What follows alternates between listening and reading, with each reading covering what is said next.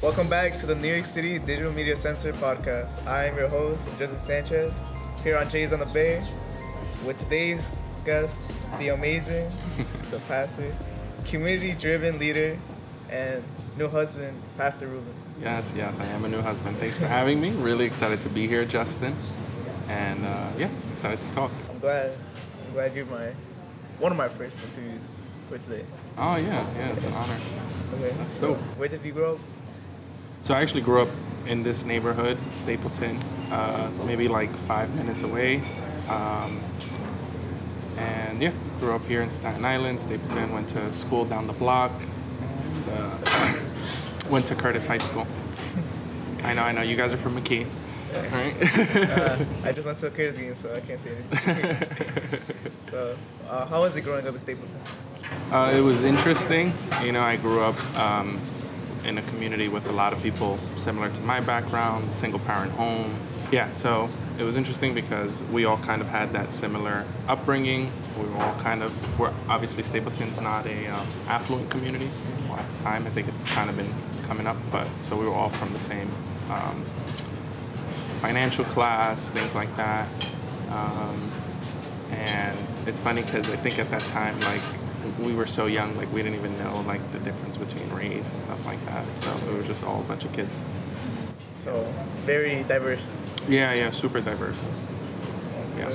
As you said, you you were raised in a single uh, Parents. single parent uh, Yeah, yeah. family.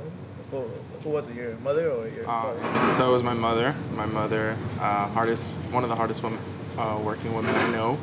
Uh, she is the mother of four boys, all boys, no sisters. Um, and yes, she, uh, my father left when I was about a year and a half. My brothers were about, my oldest was, was brother was about like 13. And so he left when I was a year and a half. And from that point, it was just kind of her. And she was making it work off of a teacher's salary. Uh, but yeah, it's funny because we always talk about like we're like you know like we we were broke, but we didn't know we were broke because my mom would work so hard um, to give us everything we needed and take care of us. Um, and it was like yeah, we I it's only now that you know like people are talking about this in society and culture that I'm able to be like oh yeah, that was definitely us. Yeah. I was like oh yeah, we couldn't have yeah. Um, but yeah, she was an amazing, amazing mom. Is an amazing mom to What- this day. Were you the youngest one in your family? Yes. Which most people usually know after like a couple of minutes of talking to me. uh, apparently, I have. It's very obvious that I'm a younger sibling. Well, me personally, I'm a I'm the middle child. So Ah, you got you, you deal with middle child syndrome. Uh, not really. I'm the only I'm the only male in my family. So Ah, two sisters. That's interesting. Yeah. I don't know what it's like growing up with with sisters. I don't know how it's going up growing up with uh, brothers. I got beat up a lot. Yeah, I, I mean, as you said, uh, definitely. Uh, I didn't know I was poor until I started growing up.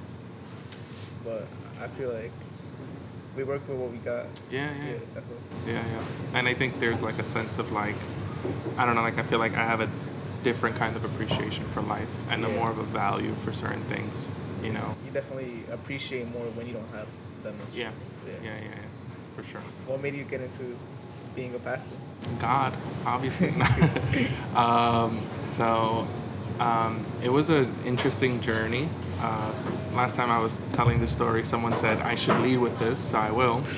um, I grew up in a Christian home, but uh, at some point, like I just started to feel like I didn't like. I started to feel like there wasn't really a God, and even if there was, like my life was good without him and so I kind of became an atheist, and then uh, um, that kind of like broke my family's heart, and just over that time, um, in seeing them sad, I was like, all right, fine, like I'll give it a shot, I'll give this God guy a try. Gave it six weeks, uh, and I felt like I had this deeply spiritual encounter with him, and my life changed for the better. And so I started going to church. I started um, meeting with people in my community, volunteering at the church, and just as I grew in that, I felt compelled to step into pastoring. And you know, pastoring really what it comes down to is the role of a pastor is not just someone who tells people to do or preaches to people on Sunday. In fact, there's like people who don't preach and they're pastors. The role of a pastor is to walk with people in their journey wherever they are in life, and oftentimes just walking through them in like during hard times. And this week, even uh, I'm preparing for a message, but several of my days I had to put that on hold because there were people calling me because they were just going through some overwhelming things, and there were some people that we were just like me and my wife, just like, hey, just come over, and we'll just sit with you and be with you and not even fix their problems, but offer a place where they can find comfort. And so that's me going kind of back and forth, but I'd been feeling compelled to be that kind of person to people in the church. And so I pursued it. Yeah, definitely. I feel like um, in today's age, there's not really a place for people to speak their mind and usually are trapped inside their own head. Yeah. I mean, as you said, uh, them coming to your house and then you guys talking about it Mm-hmm. really makes them, really impacts not just you and them, but it impacts the community around you. Mm-hmm. Because Yeah. it shows that you actually care about the people that are around you and maybe the people that you don't know, but Yeah. that could affect them and maybe. Not not just them, but maybe one of their other family members could also become a pastor, Oh, like yeah. you. Yeah. And with you saying about the community, like, yeah, I was thinking about this the other day. Like, anxiety, depression, a lot of these things are on the rise in society. Everybody who's looking at these kinds of statistics, they're just seeing that it's just on the up and up and up. And, you know, as someone who, I mean, I've, I've been there, I've, dealt, I've struggled with depression, dealt with anxiety, I've gone to counseling for it. Um, and just to be fully transparent, like, I've even true the reason that I started going to counseling is because I was struggling with suicide ideation. And it's something I had struggled with in the past but you know I was here at this place and I was like yeah I, I need help. And it's just these are things that are just growing in our community. And yeah for me the biggest thing is to offer someone and having experienced it sometimes the best thing has not been a program or something, but just having someone to be there and be willing to listen with you and sit with you in your pain. Um, and that's what it's been for me. And yeah, so like sometimes just being able to offer that. And of course, I come from a spiritual background, and so I always am also trying to hear what God is saying and what God may want to be saying to that person or how God may want to use uh, these painful moments. But the the most important thing that I found is just having someone to listen. I love how you said it, just having someone to just they don't have that space and they're trapped in their own head. Actually, the person that I'm thinking about, they were here and uh, we were like, "Where'd you go?" And they were like, "Ah, I went back in my head again." So just having a place where you can just have an outlet is so good. What were some of the hardships as you becoming a pastor or being one? Um, there's been a few. COVID was definitely a big one. Uh, trying to figure out how to do church in a responsible, safe way. But then for a long time, for much of the year, we weren't even allowed to gather. And you were not allowed to gather. And what we just said about the importance of being there for people, Yeah. there was such a barrier to be there for people in a time that was so anxiety inducing. People were losing family members, people were hurting, and people were isolated from community. And so that, that was a major hardship.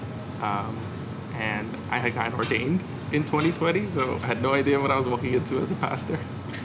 Um, and so that's been a hardship. And just the our church is like a church plant, and so we're we're building, and along the way, um, you know, there's been people who you you build really strong relationships in the church, but uh, you know sometimes people leave, that that can hurt when you've built strong bonds and it you know there's leaving just like some people have moved and that's always one thing but there's also just been hurt communication breakdowns things like that.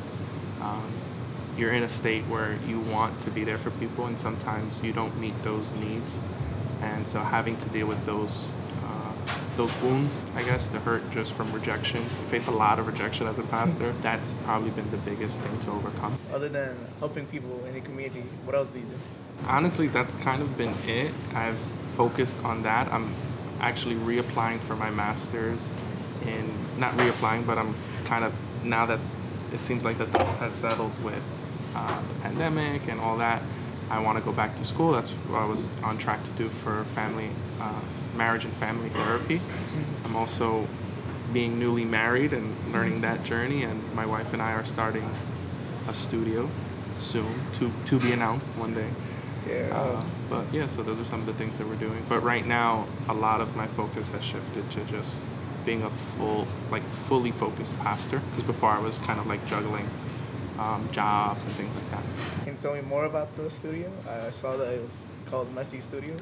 Yeah, yeah. So our um, our desire is to create, and that's it, really, to create.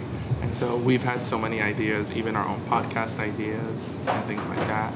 And so we want to create some like a platform to create media, create shows that we have. Uh, a kind of working metaphor is like uh, there's this YouTube channel called Jubilee Media, Yeah. and that's exactly what they are. They create all these different kinds of content. Ours is would be like faith-based content. So one of the ideas we have is to kind of look at sermons and talk about them, things like that. And so far, that's what's in the works. But that's the main idea to be a place to create. And it's called messy because we feel like life is messy. and Amanda heard a quote one time. Amanda, my wife, for those who don't know, um, she heard a quote one time, and it was just something that set her free. And then she shared it with me once, you know, when, while we were dating, and it was just start messy. And a lot of times, the things that hold us back are we try to get in such a we get in such a perfectionist mindset rather than just being willing to start messy. Yeah, definitely. I mean, I could say this for myself. My life is pretty messy. Oh yeah, But I mean, if it isn't a messy life and it's just a perfect life, uh, I feel like that that's not a way of living. Because hmm I'm gonna get really hypothetical. Are you really a human if you're just a perfect thing? right, right. And I think sometimes that striving for per- yeah, I think failure, um, regret, like all these things are part of the human life. Yeah. as we are striving for more and to really find our purpose. But yeah, I agree that when you're trying to pursue and be perfect, you start to like, that's where people get overly critical and they start to restrict themselves and they fear things and so they hold themselves back because, well, what if I fail? Becomes the question. So yeah, I agree. Failure really, or the fear of failure really makes people stop doing things, even if they love it. Yeah. A lot of actually what I'm talking about this weekend, a part of that is we become more comfortable with where we're at, where we are at, because that is easier. Although we may not like it, although we may even be miserable, that's easier than facing the failure of trying to step up or move forward. What advice would you give to your younger self or or people that are listening to this right now? Um, what advice would I give my younger self? Start messy. Be willing to see the silver lining in your life as it is, and en- embrace the silver lining. To uh, also to my younger self, don't even worry about those other girls.